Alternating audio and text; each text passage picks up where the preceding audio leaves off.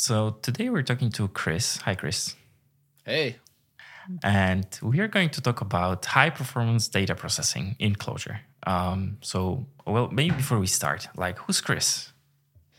So, um, I am Chris Nuernberger, and I live in Boulder, Colorado, right smack in the middle of the U S. And um, I've been developing software since probably nineteen ninety-nine professionally. Mm-hmm. Was my first job right around then.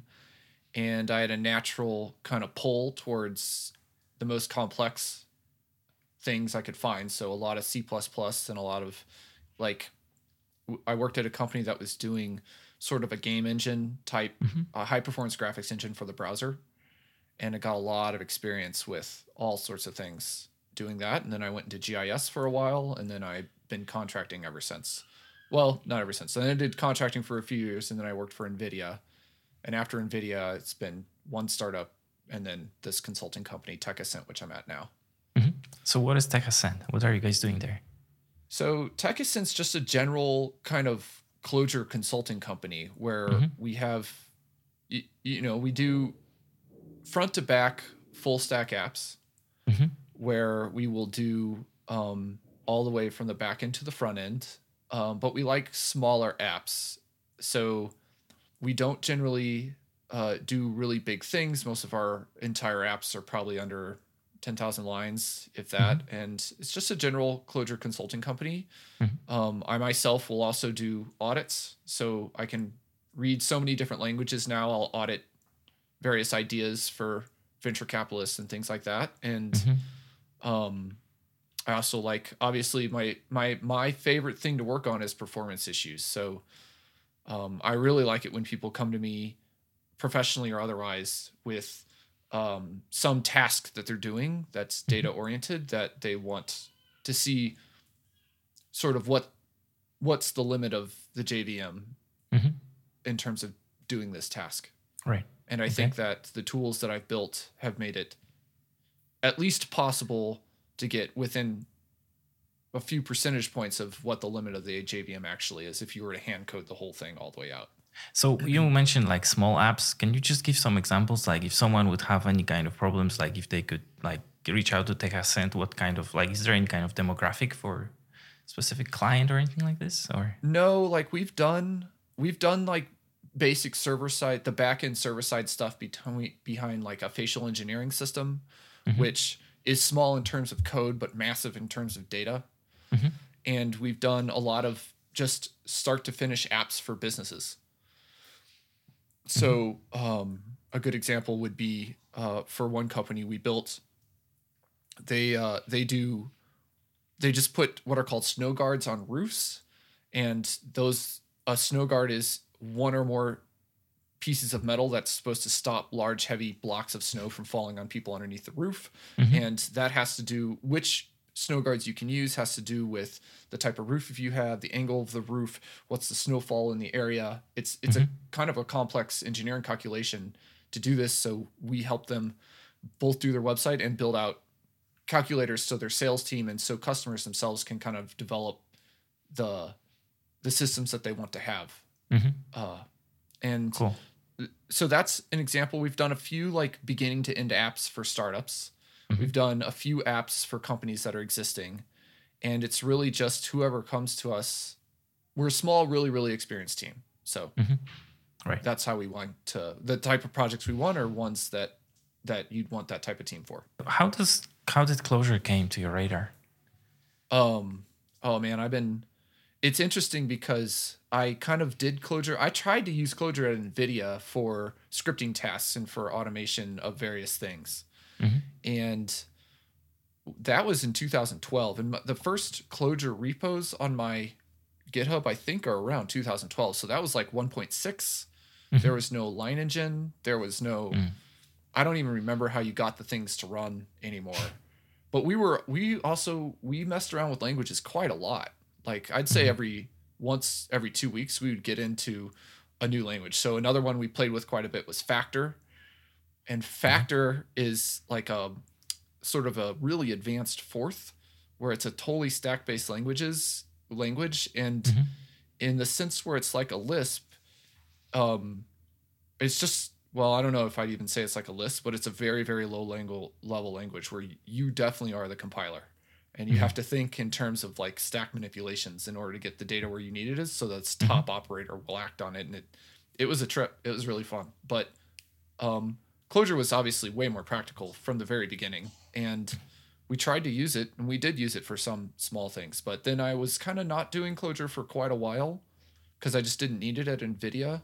Mm-hmm. And um, came back to it four years later. Mm-hmm. Well, six years later, and it was amazing how much it changed. So I missed, I missed the, di- the when I did Clojure, it was really just basic functional programming with maps and sequences of maps, more mm-hmm. or less. And then many years later, transducers had come out, and transducers changed the nature of the game for some set of people. And uh, Clojure had grown up quite considerably in various subtle ways that I it took a while to kind of get a hold of. Mm-hmm. Um, and the libraries had just, ClojureScript came around and the libraries had changed a lot. So when I came back, it was like relearning almost a new language. Mm-hmm. Was there um, anything about Clojure that you like clicked in the way you like to work or? Yeah. So when I was, before I got to NVIDIA, we what got me to NVIDIA was building a big graphics editor. So mm-hmm. Maya style, you import models and you can attach animations to them and you can mess with how you want them displayed. And those, a very complex desktop application mm-hmm. with a lot of complex U I and a lot of complex data management. And I got R S I. We did it in C sharp and I got R S I trying to develop the thing. I got R S I pain in my wrists. Yeah. All right. Repetitive All right. stress yeah. injury. Right. Mm-hmm. And um, I just kind of felt that Uh, I needed to learn to program at a higher level of abstraction, and I felt like there was a lot to languages that nobody knew, or at mm-hmm. least wasn't talked about, because there's a, a long history of languages, and we're all using these C-based derivatives, sure, basically. And it just seemed like there was probably a lot there that was missing, and so mm-hmm. I went to Common Lisp, mm-hmm. where you have the like the foundations of a lot of modern computer science are displayed pretty clearly in Common Lisp. Mm-hmm. And I um, I I really fell in love with compile time programming and all this other stuff. And I felt like you could, if you could program at a higher level of abstraction, you could you could make complex things much faster and much in a much less error prone way. Mm-hmm. And then so Clojure is a natural kind of outgrowth of that. And I always liked functional programming. Mm-hmm. I always, even when you program in C, depending on how you do it, you can do a lot of functional programming in C. You can pass mm-hmm. by value and return by value, which is copying all the data all over the place, but that's super duper efficient if it's just on the stack um, as opposed to on the heap. And mm-hmm. I just, I really like um, the fun- the basic functional abstractions of just um, persistent vectors, persistent maps, and map and filter, and describing mm-hmm. problems as data. I would say, over time, I've learned a lot of the things that I used compile time programming for. So um, I would use runtime interpretation of data for now, even in C. Mm-hmm. And so I think that actually gets me all the way back to old school C guys who would do that all the time. But a good example is I worked with the PhysX physics engine in NVIDIA and wrote um, online debugger for it. A playback style debugger. So you could run, you could attach it to your game, you could run your game for a little bit, and then you could go through the debugger and see all of the physics properties on all of the objects and mm-hmm. see what, like, why did this guy go through this wall? um, which is not an uncommon problem to have. Or why are the particles rocketing around the level at an insanely high rate? Mm-hmm. Um, and so uh, looking through all that stuff, I, I, um, I used a lot of, I used Clang to analyze the PhysX code base, or at least its interfaces that it was giving to other people. And so I could write an X M L layer based off the Clang metadata. And I needed both an X M L layer and I needed a network layer. And I leveraged um, a C plus plus template style metadata definition to do mm-hmm. this. And when the whole thing was said and done, three or four years later, the whole thing's working, I had this epiphany that, like, if I had used Clang to produce just JSON, some JSON description with some minimal set of of compile time hooks, I could have done everything with a lot simpler and with a lot less work. And then it kind of clicked that like a lot of the things that we were using code generation for, we really should just be describing in data and and mm-hmm. writing interpreters right. for for. Mm-hmm. Um, right. And how did you end up going into the direction of like, you know, uh, data science, machine learning, and stuff like this?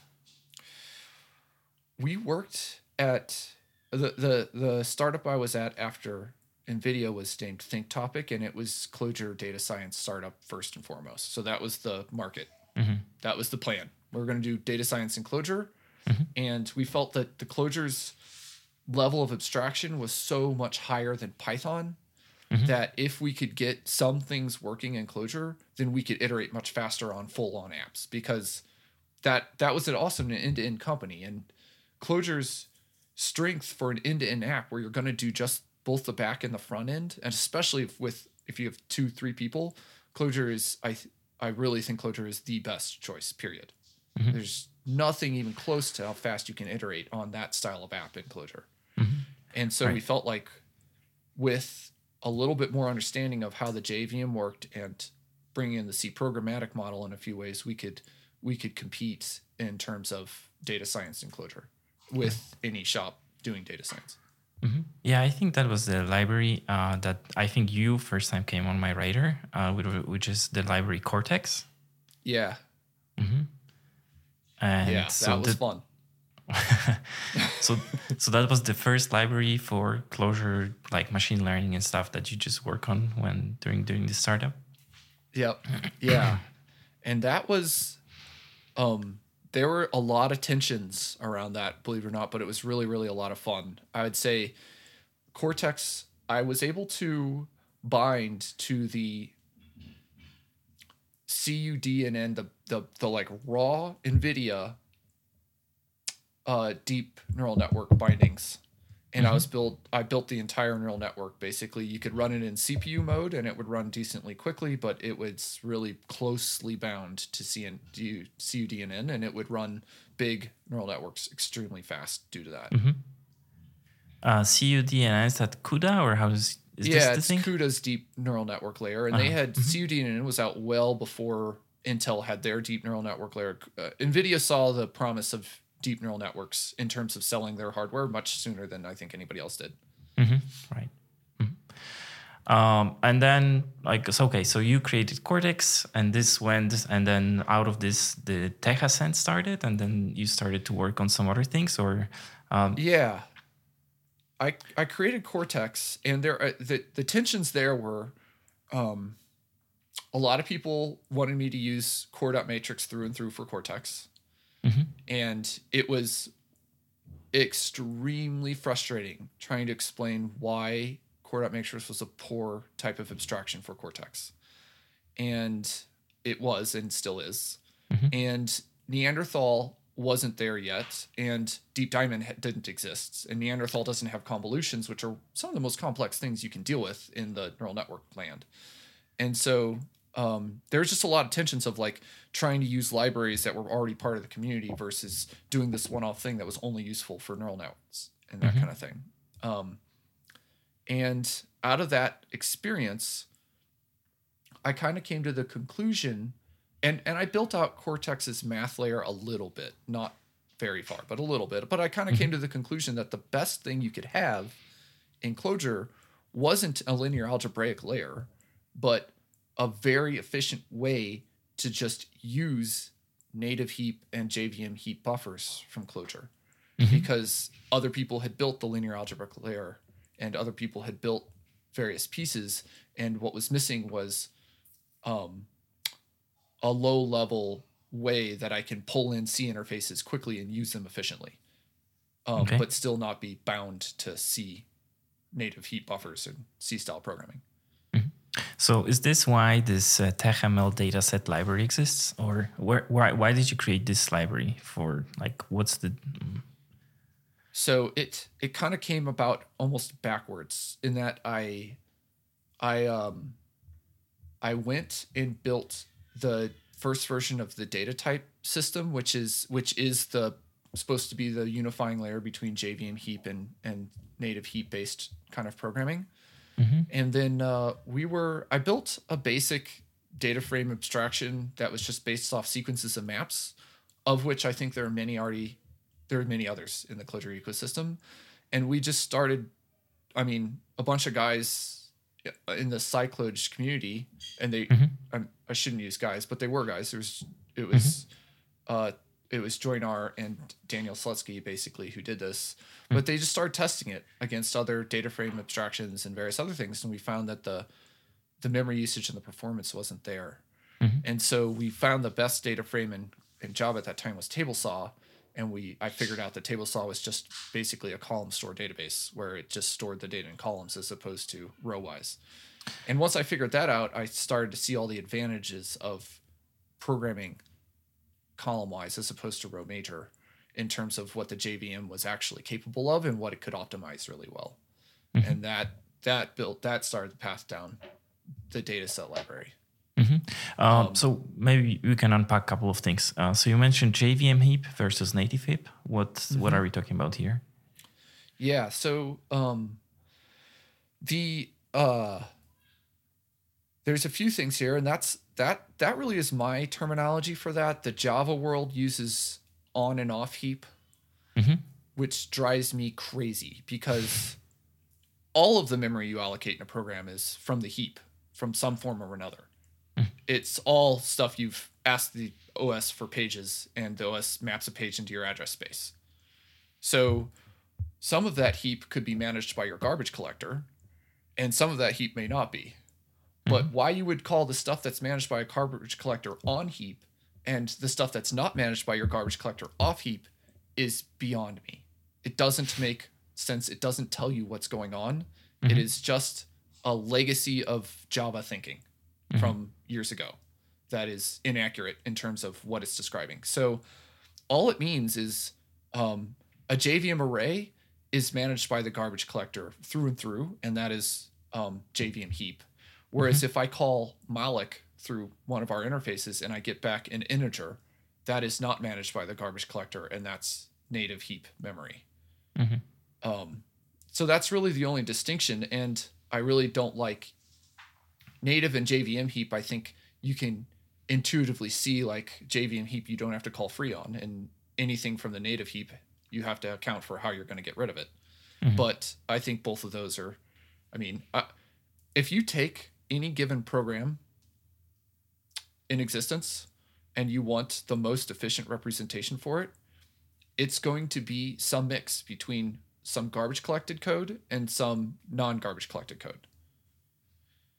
It doesn't matter the program. So mm-hmm. any program you give me, sometimes a garbage collector is a really good way to manage the data, and sometimes a simple pool is, and sometimes you can pre-allocate everything you need up front and you never need to release it, or lots of things like that. So the the optimal path through any program is some combination between using the garbage collector for some parts of it and not using the garbage collector for some other parts of it.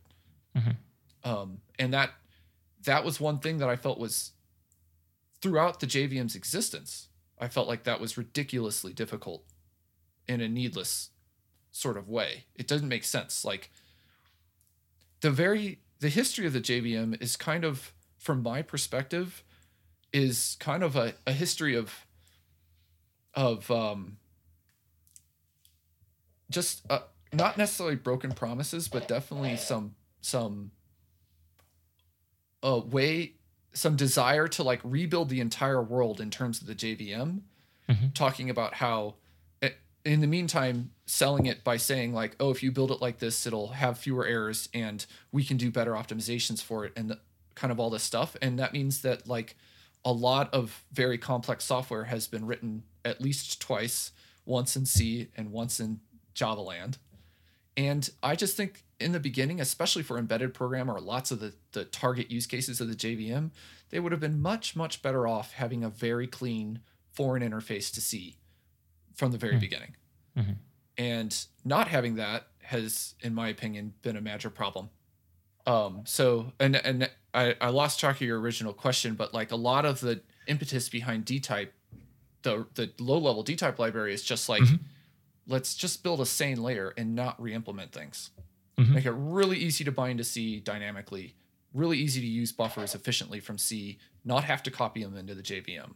Mm-hmm. Um, just uh, let's not re- try to reinvent things like that. And that's been, you, you know, there's so many, J V M was sold so heavily in that it's it'll be really efficient because we can optimize things. We can actually see the data running through the program and optimize things dynamically. And mm-hmm. those, that is such bullshit. And it should never have been said in the first place until they actually proved that it worked. But they never mm-hmm. once did. And the J V M was always much slower than doing it in lots of different ways. Mm-hmm. And it was always just a frustration of me. It's like, instead of selling this crap, why don't you just make it easier to use the things I've already written? Mm-hmm. Because I do like using garbage collectors. It makes your program a lot simpler, but I don't mm-hmm. want to use it for all of my program. I have mm-hmm. lots of game engines and CUDA bindings and who knows what laying around that I don't want a garbage collector getting its hands into, really. Mm. So this uh, so this is the, the library you mentioned, the dtype uh, next, and there is the abstraction there. Uh, so you have the, the reader and the writer. Mm-hmm. Uh, So wh- why? So I guess you gave a premise. Why did you create those? You want to have the, the direct access to the C, right? Yeah. Uh, and what are the other, like why? Why do we, so? Apart from this uh, connection to the C, uh, are there any other advantages of doing this uh, abstraction? Well, um, programming in terms of random access containers. It's almost like you, you, it's interesting to look at the difference between an array and a sequence. Okay. Um, and it's kind of important to note, I think, that the only true abstraction in hardware is an array. That's it. Okay. There is no other abstraction in hardware. You can allocate some memory and that's what you can do. That's it. mm-hmm. So the only abstraction in hardware is an array. And from an array of bytes, we can say some of these bytes are floating point numbers and this chunk of bytes is a floating point number or whatever else. But, um, uh, and you can build up a sequence abstraction from that original array abstraction. But in my experience, when you try to build things that have concrete measurable qualities that you need to enforce, such as we can only use this much memory, or we need to be done in this many milliseconds, it's best to stay really close to the exact abstractions the hardware can support. Mm-hmm. Um, and while I think sequence-based programming is nec- it's almost like you um, you flip your mind into a different mode where instead of programming in uh, a theoretically correct computer science sort of way, which is sequences, sequences are like the the general atom of computer science. I think they kind of, they remind me of lambda calculus or something really abstract. Um, you flip into this hardware area where it's like you're describing things in terms of what the hardware can actually do and trying to build up to the general computer science realm instead of starting the general computer science realm and building down to maybe what the hardware can do. Mm-hmm. Um, and so the the array abstractions, like, you know, it, it, you end up with things where I parallelize filtering across the data set, but filter itself isn't lazy. You flip the definition of things that can be lazy and things that cannot be sometimes mm-hmm. when you start dealing with random access containers. Yeah, I think there's another part of things we can unpack here. So uh, you're talking about lazy and unlazy. Mm-hmm. Um, and uh, the, the abstraction itself, uh, it's also uh, type specific. Mm-hmm. Uh, like comparing this to Clojure, we used to, you know, just packing into our data structures whatever kind of data type you want. Why, mm-hmm.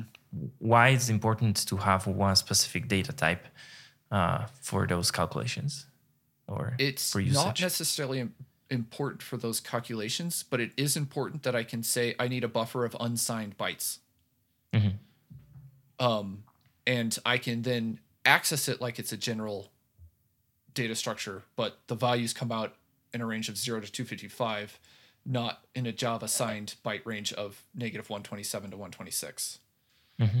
Um, for instance, we're doing image-based work, or, um, you know, the hardware C-based systems generally have buffers that are um, based on defined buffers of of doubles or floats or something like that, where um, you want to be able to say something like, I want to be able to to do a general plus, but have it read and write to buffers of very specific data types. So it's more about the buffer that's underlying the system than it is about the type while it's in flight, or the data while it's in flight through your computation.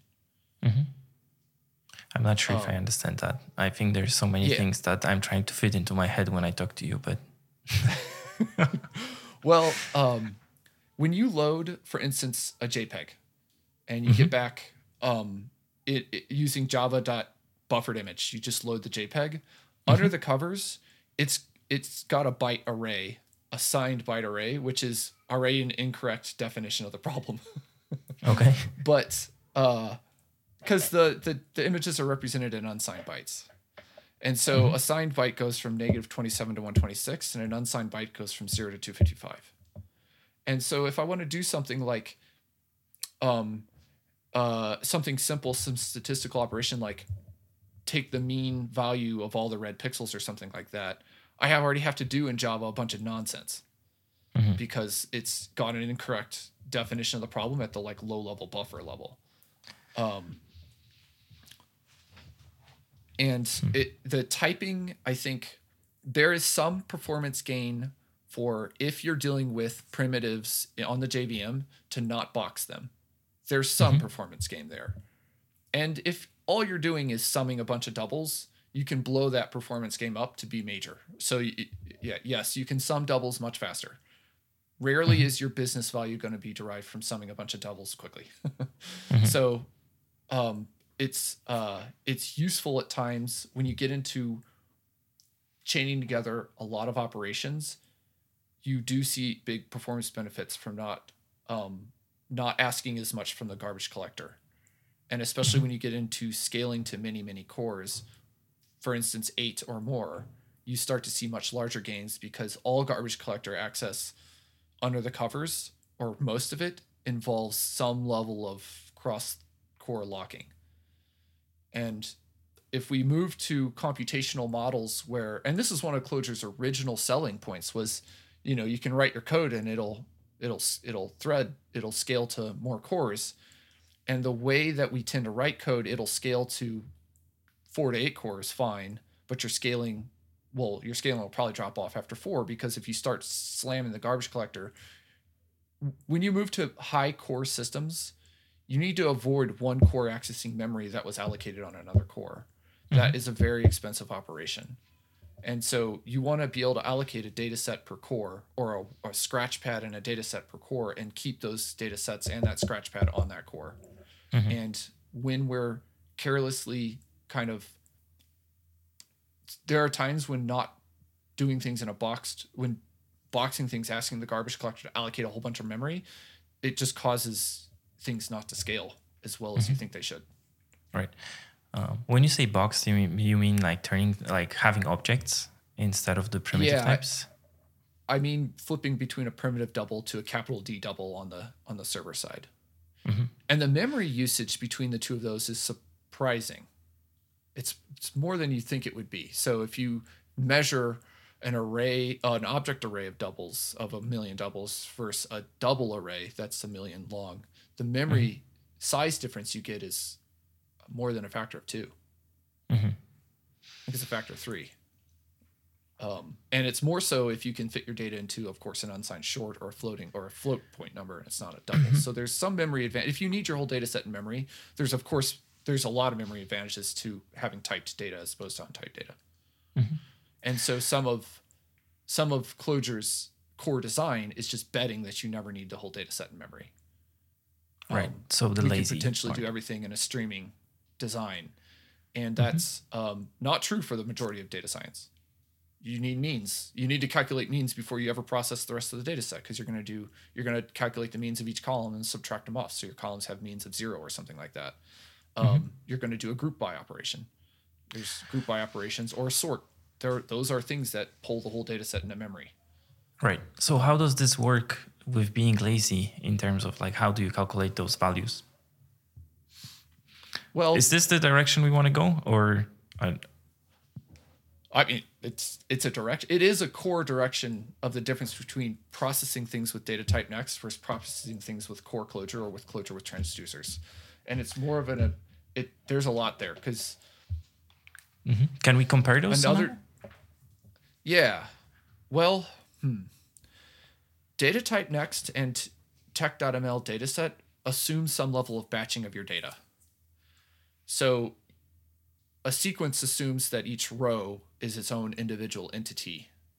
And dataset, for instance, assumes that you're going to work with ideally a few thousand rows in a batch.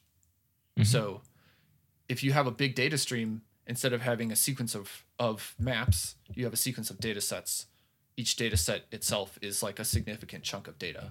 Mm-hmm. Um, and this allows you to use a lot of the hardware abstractions I talked about in earlier in order to to calculate your answers. And it allows the machine, you, you to split that batch up such that each core gets its own section of the batch to work on for a while. And it allows you to do various things like that where um, I think uh, you, you end up seeing a lot of benefit in terms of uh, both latency and bandwidth, assuming you can afford the initial batching. Hmm. Um,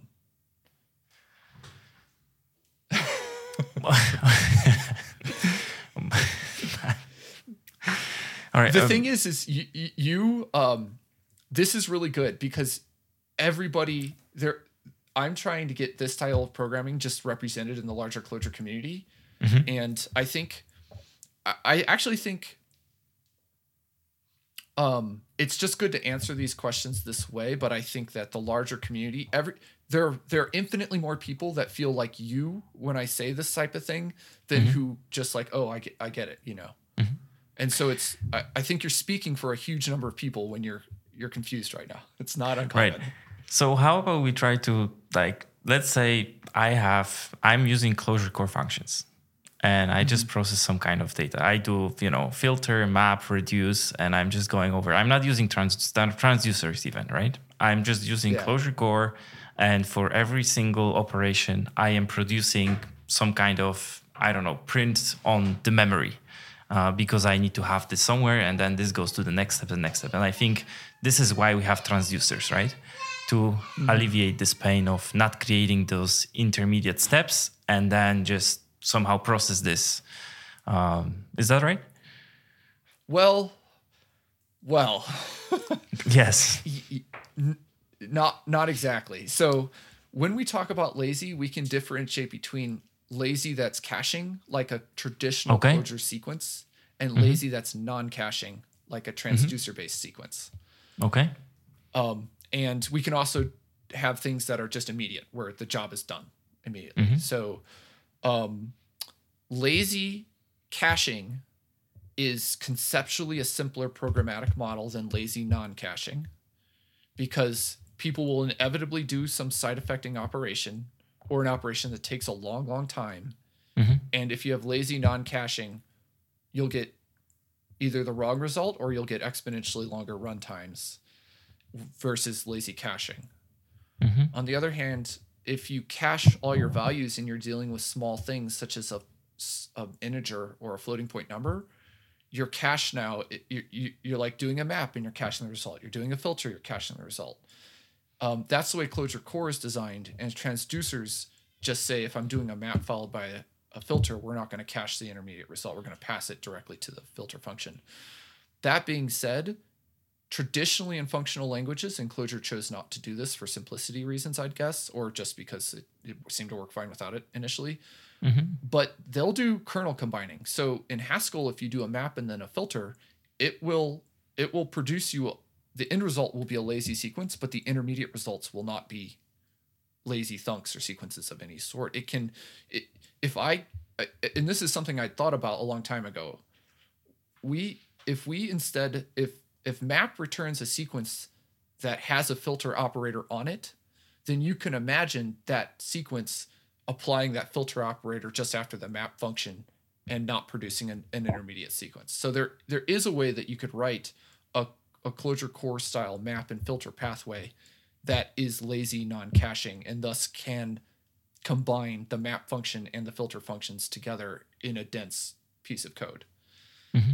But if you, um, and instead of doing that, uh, they went with chunking, which um, I, I, I think a lot of people and myself have had lots of issues with chunking in terms of it doing things that I don't expect at times, but it makes sense because all the Clojure data structures are these trees, and the trees at their leaves have dense collections of data. Um, and so okay. if I chunk, I can essentially go through the leaves and just give the leaves to the system as a chunk seek. Mm-hmm. And it, it, it does make sense in a lot of ways to do things that way. So, okay. so if we look at levels of performance, lazy non-caching is kind of the lowest, or uh, lazy caching is the lowest. Lazy non-caching gives you more options, but can be a lot more confusing. And of course, if you know exactly what you're doing, just doing it with no laziness is mostly the fastest. Mm-hmm. Um, but you got to know what you're doing a priori. And that's mm-hmm. the problem. It's not iterative at all. Mm-hmm. And it's annoying. mm-hmm. And the dtype-next is lazy non-caching? Dtype-next is lazy non-caching. Mm-hmm. Um, and I would say it's it's a mix between immediate and lazy non-caching because it has operations that are immediate. They like filter, okay. the group by and the filter and those types of things in dtype-next are, are immediate. So if you pass it a big, big, big vector of doubles, Um, it's going to, and you ask dtype-next to filter it, it's going to return you immediately the indexes that pass the filter. And it'll do this mm-hmm. in parallel. Mm-hmm. And so it's it's almost like it's a different, it's a, because you I went lazy non-caching and because I'm dealing with countable things, it's a different programmatic model slightly. Right. Um, so the way I sort of think about the, the dtype-next is like there is this abstraction that is a buffer. There are readers and writers. And I feel like mm-hmm. you could compare this somehow to a sequence in Clojure Core. And then mm-hmm. over the sequence, you have those uh, Clojure Core functions that you can use. We talk about ma- map, filter, reduce. Um, how does it work with dtype-next? I mean, if I use the core functions on this uh, abstraction, can I use it? Or how does this? Yep. Uh, you can. I can. Uh, it, yeah, you for sure can use Clojure Core map and filter. If you want to get back something countable, you have to pipe that back into another make container call or something like that, where you have to say, okay, well, I'm done with my processing pipeline. Just create the result of this data type from it. Mm-hmm. Um, and uh, it dtype-next does a lot of things in index space. So that's mm-hmm. one big advantage of, of having a countable buffer is when I say filter, I can just say, I want you to run the filter op, but I just want the indexes that pass the filter. I don't want to. I don't want the values that pass the filter. Mm-hmm. And so um, that allows me to apply those indexes to other things that mm-hmm. are, um, for instance, other columns in a data set, or. Um, The first time I saw this really used well was actually uh, with neural nets where they were calculating some result from the result. In the neural net's loss function, it was doing non-maximal suppression of bounding boxes, which means it got a whole lot of bounding boxes, and it was trying to figure out which ones overlapped which other ones, and it was going to take the ones with the max confidence. Mm-hmm. And it was doing these kind of distance calculations and filtering over the distance calculations, but then applying the indexes back to the original kind of data that came out of the neural net. But just mm-hmm. to say there's, there's, instead of working in value space, if you work in index space, it gives you a somewhat different set of advantages and disadvantages. Okay. And once you're in index space, it's easy to say, given a, given a buffer, I want an indexed, uh, here's indexes, and I want a new buffer that, that only... that is the old buffer with the indexes applied. Mm-hmm. So in that way, it's filter is a two-step operation if you want to get back to the values after post-filter. Because I say filter to indexes, and I apply the indexes to the original buffer, and it gives me back just that buffer with the indexes applied. Right, but when I use Clojure Core functions on the buffer, uh, then I am getting back, I guess, sequence uh, yeah. instead of... the abstraction you were talking about, which is the buffer. How would I work with the library using, I don't know, if I want to continue some kind of operation and I don't want to convert this to a sequence? Does it make sense? Uh, well, you would, yeah, you would. Um, it, in the terms of map, there's a there's a buffer map that preserves the random access attributes of the buffer. So there's mm-hmm. an element-wise map. It's called E map. And in terms of filter, there's argfilter and argsort and arggroup by, which all work in index space. I see. And so so that, you just have. Mm-hmm. Go ahead. You just end up working in index space for part of your work. I see. So on top of the abstraction of the buffer, there is also some kind of functions for functional processing, if you will, uh, that yeah. help me to work with the with the data structure that yep. preserve the exactly. index based. Mm-hmm. Yep, and it preserves the random access attributes of the of the of the system. Mm-hmm. Thanks for listening. If you like this podcast, consider supporting it by rating it on your platform and telling others about it. You can also support it directly by buying subscription at clojure dot stream or sponsoring it on GitHub sponsors. All the details in the show notes below.